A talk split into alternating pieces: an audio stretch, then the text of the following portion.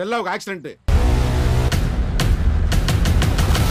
ஸ்டெல்லாவை accident பண்ணவங்க அதே மாதிரியே ஒரு ஆக்சிடென்ட் பண்ண போறாங்க.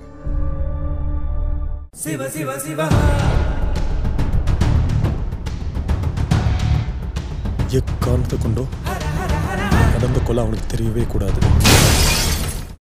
வணக்கம்.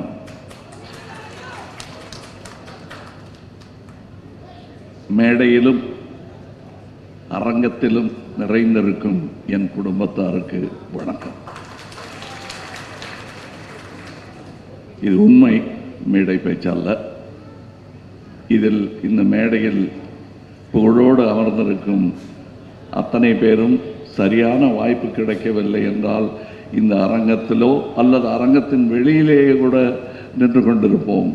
ஆனால் கலைஞர்களாகவே வாழ்ந்து கொண்டிருந்திருப்போம் என்பதுதான் உண்மை.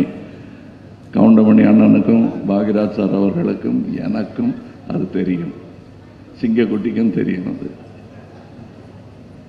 இங்கே நான் இந்த விழாவுக்கு வருவதற்கான காரணம்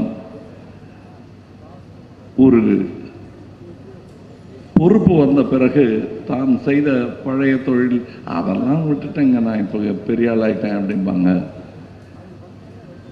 வேலனையா அவர்கள் பொறுப்பும் பதவியும் வந்ததுக்கு பிறகு ஒரு பிட்ரோலில் நடிப்பின் மேல் இருக்கும் காதலினால் எங்க கூடலாம் வந்து நடிச்சாரு அவர். வந்திருக்க வேண்டியதில்லை. ஏன்னா எம்ஜிஆர் தோளில் கை போட்டார் அப்போ.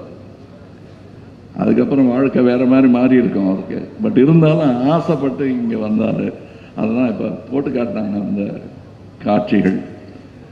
அந்த உறவின் அடிப்படையில் தான் கிட்டத்தட்ட நாங்கள் எல்லோருமே வந்திருக்கிறோம். அவருடன் நடிக்காதவர்கள் இளைஞர் கூட்டத்தில் சிலர் இருப்பார்கள்.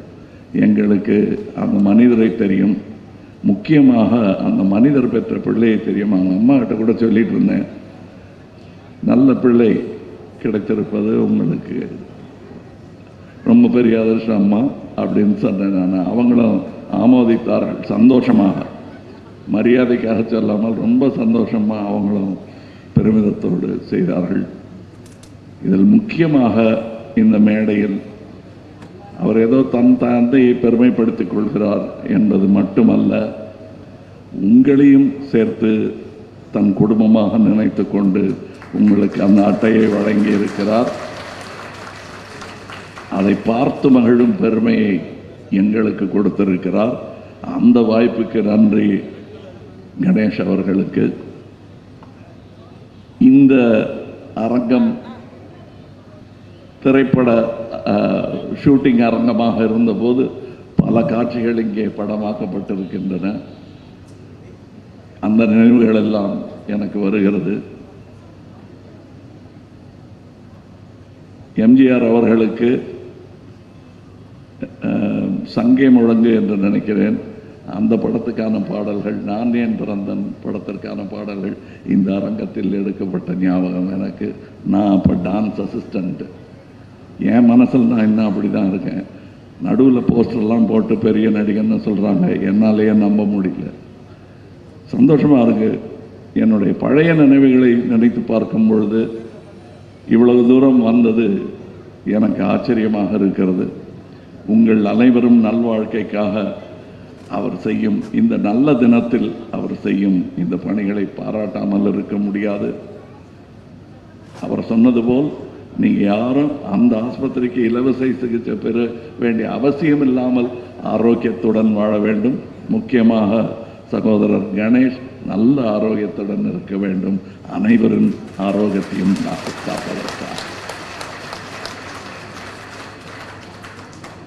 என் நூற்றான் கொல் எனும் சொல் என்று சொல்வார்கள்.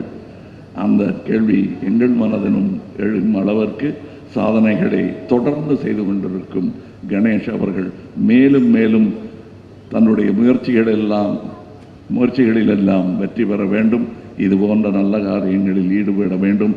நாங்கள் பார்வையாளர்களாக இருந்து கரகோஷம் எழுப்ப வேண்டும் வணக்கம்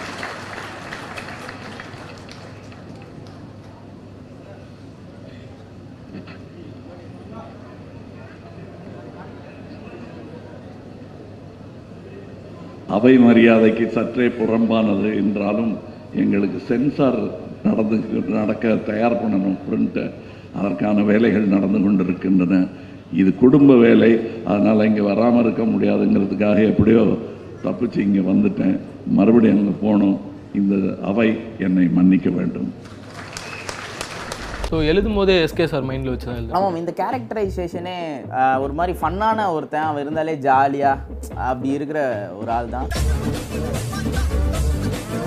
இந்த படத்தில் வந்து தம்மு தண்ணி ஒரு வல்கரான விஷயங்கள் இருக்கக்கூடாது இருக்கக்கூடாதுன்னு நான் ஃபஸ்ட்டே டிசைட் பண்ணிட்டேன். இந்த கதை சொல்லி முடிச்சோன்னே அவங்க லைஃப்பில் என்னெல்லாம் நடந்துச்சுன்னு என்கிட்ட ஒரு அரை மணி நேரம் பேசுவாங்க. இந்த படமும் அதுதான் பண்ணணும்னு நினைக்கிறேன். நீங்கள் படம் பார்த்துட்டு போனதுக்கப்புறம் உங்கள் லைஃப் உங்களுக்கு நிறைய விஷயங்கள் ஞாபகம் வரும்னு நினைக்கிறேன்.